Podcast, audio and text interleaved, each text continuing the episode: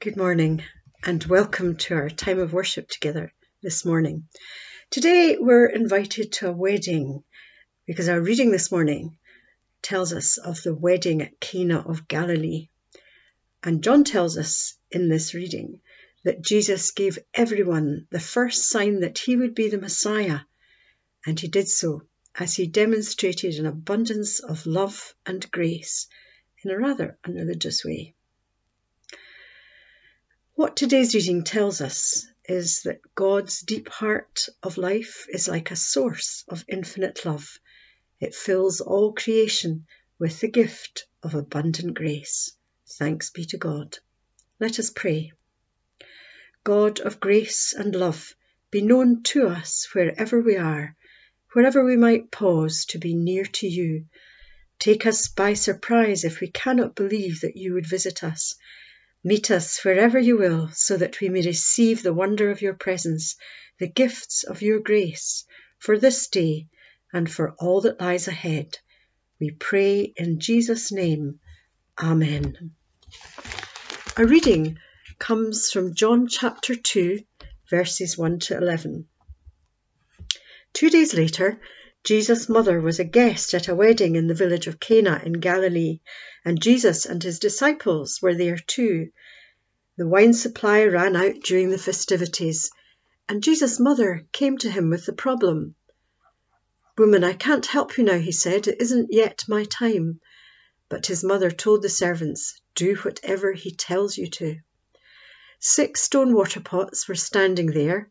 They were used for Jewish ceremonial purposes and held between 20 and 30 gallons each. Then Jesus told the servants to fill them to the brim with water. When this was done, he said, Draw some out and take it to the master of ceremonies.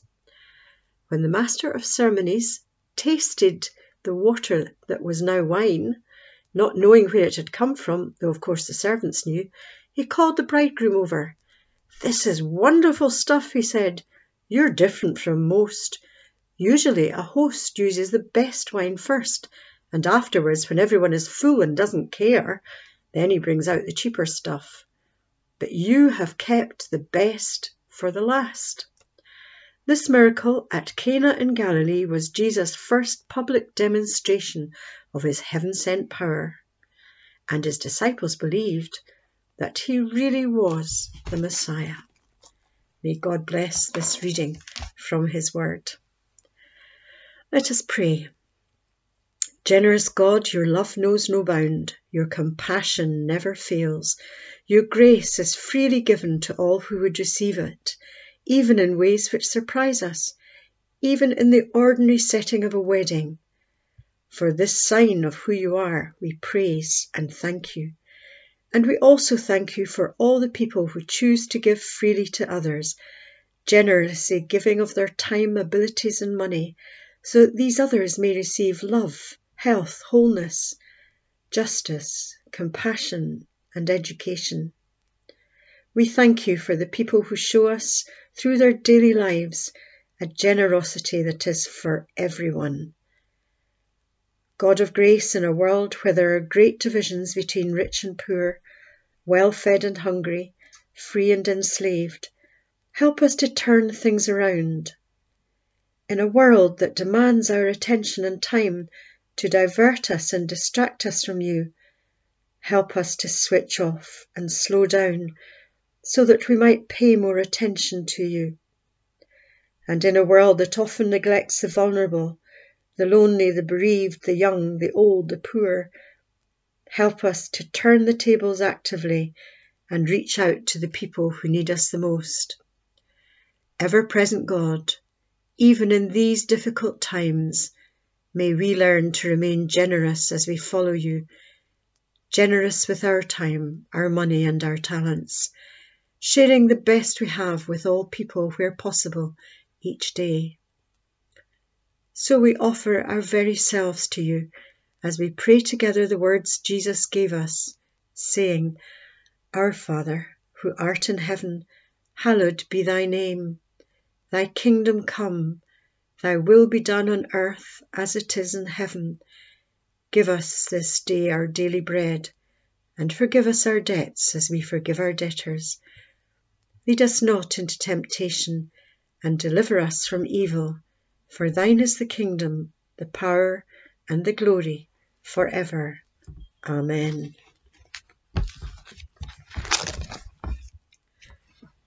I wonder when was the last time that you were at a wedding?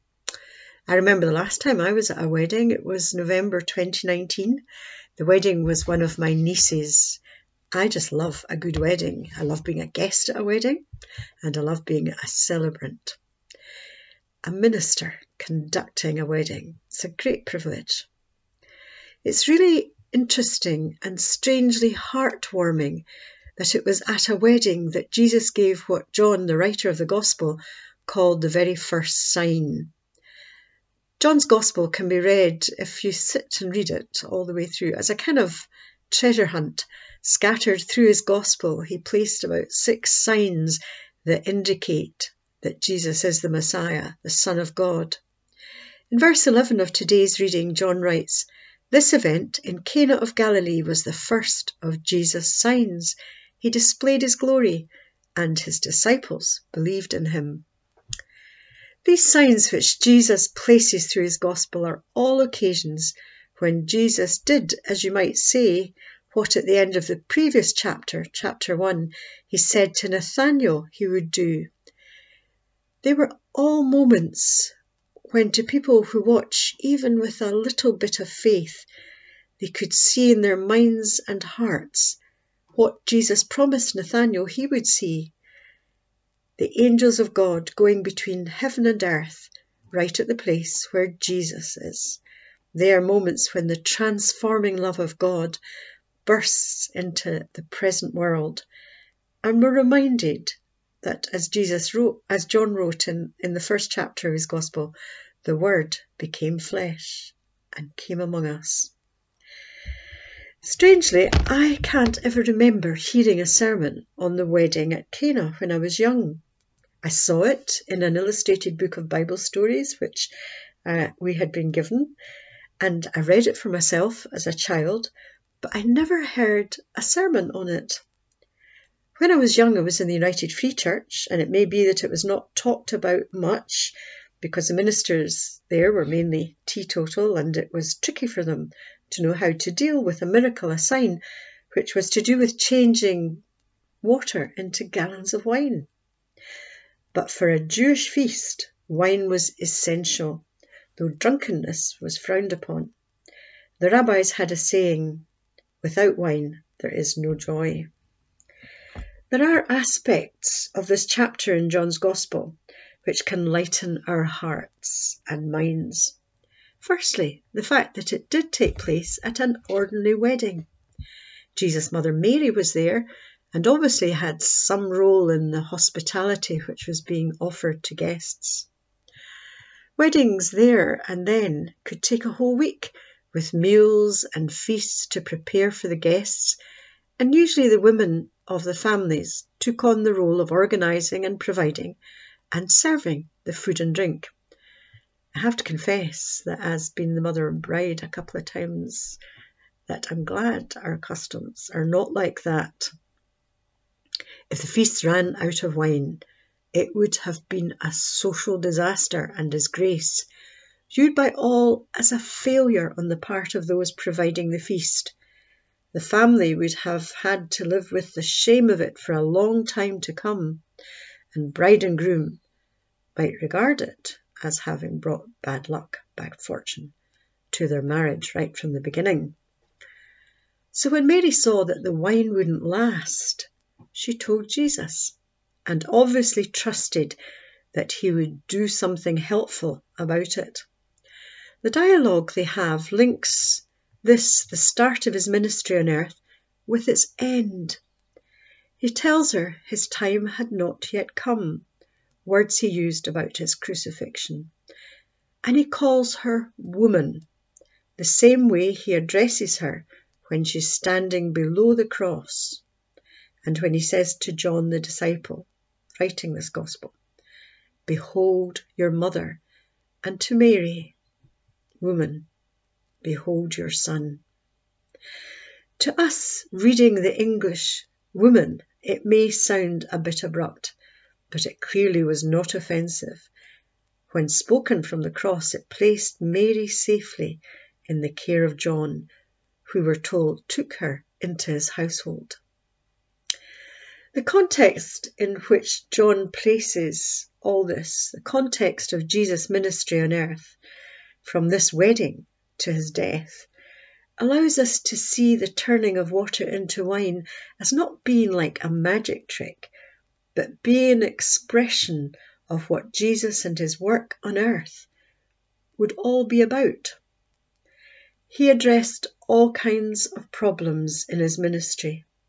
He taught the people about God. He challenged those who looked down on ordinary folk. He healed the ill and he consoled the troubled and challenged everyone. And at this wedding, Jesus is already demonstrating his compassion when he meets people who are in need and deals with that need in unexpected ways. At an ordinary wedding, in a small place called Cana, among ordinary folk, heaven touched earth. The power of God working in Jesus transformed what happened. Rather than being a humiliating disaster for the families of the bride and groom, what Jesus did transformed the moment, and it was a true expression of compassion and grace. John, who wrote this story down for all of us to read, was writing about 70 years after the death of Jesus, and all that time he was remembering he was writing down, he was thinking deeply about what life had been like with Jesus and his other followers. He discovered meanings and significances which he may not have seen clearly at the time.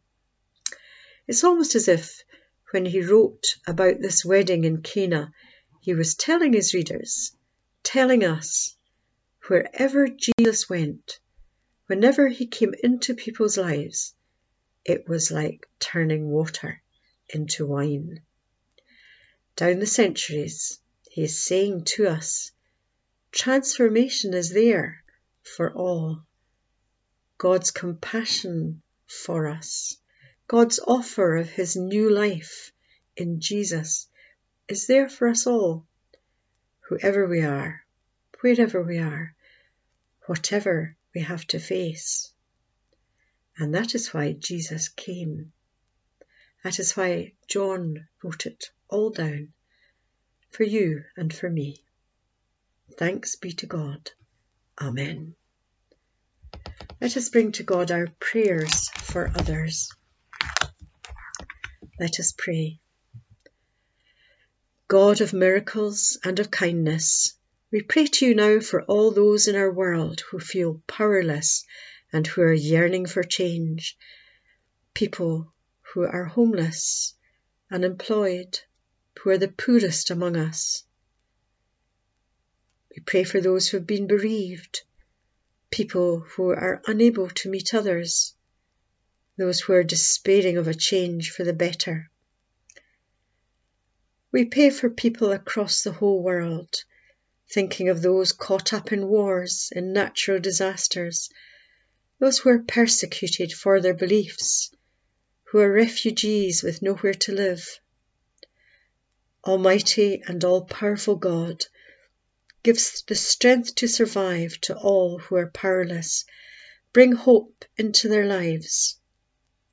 We pray for all those who campaign for freedom, for peace, for a more just world. Grant that those who are strong may help those who are weak so that the voices of all may be heard and the rights of all individuals be respected. O God, reach out in love and help each of us to reach out in love, for we pray in Jesus' name. Amen. The wine has been poured, and we have seen the shape of grace, the abundance of grace, the generosity of grace. And this is our God, and this is how our God lives. Let us join the feast and continue the celebration, ready to share His abundant grace with all those whom we might meet or talk with or think of. And may the blessing of God, Creator, Son, and Holy Spirit, rest upon each one of us and all those dear to us, today and for evermore. Amen.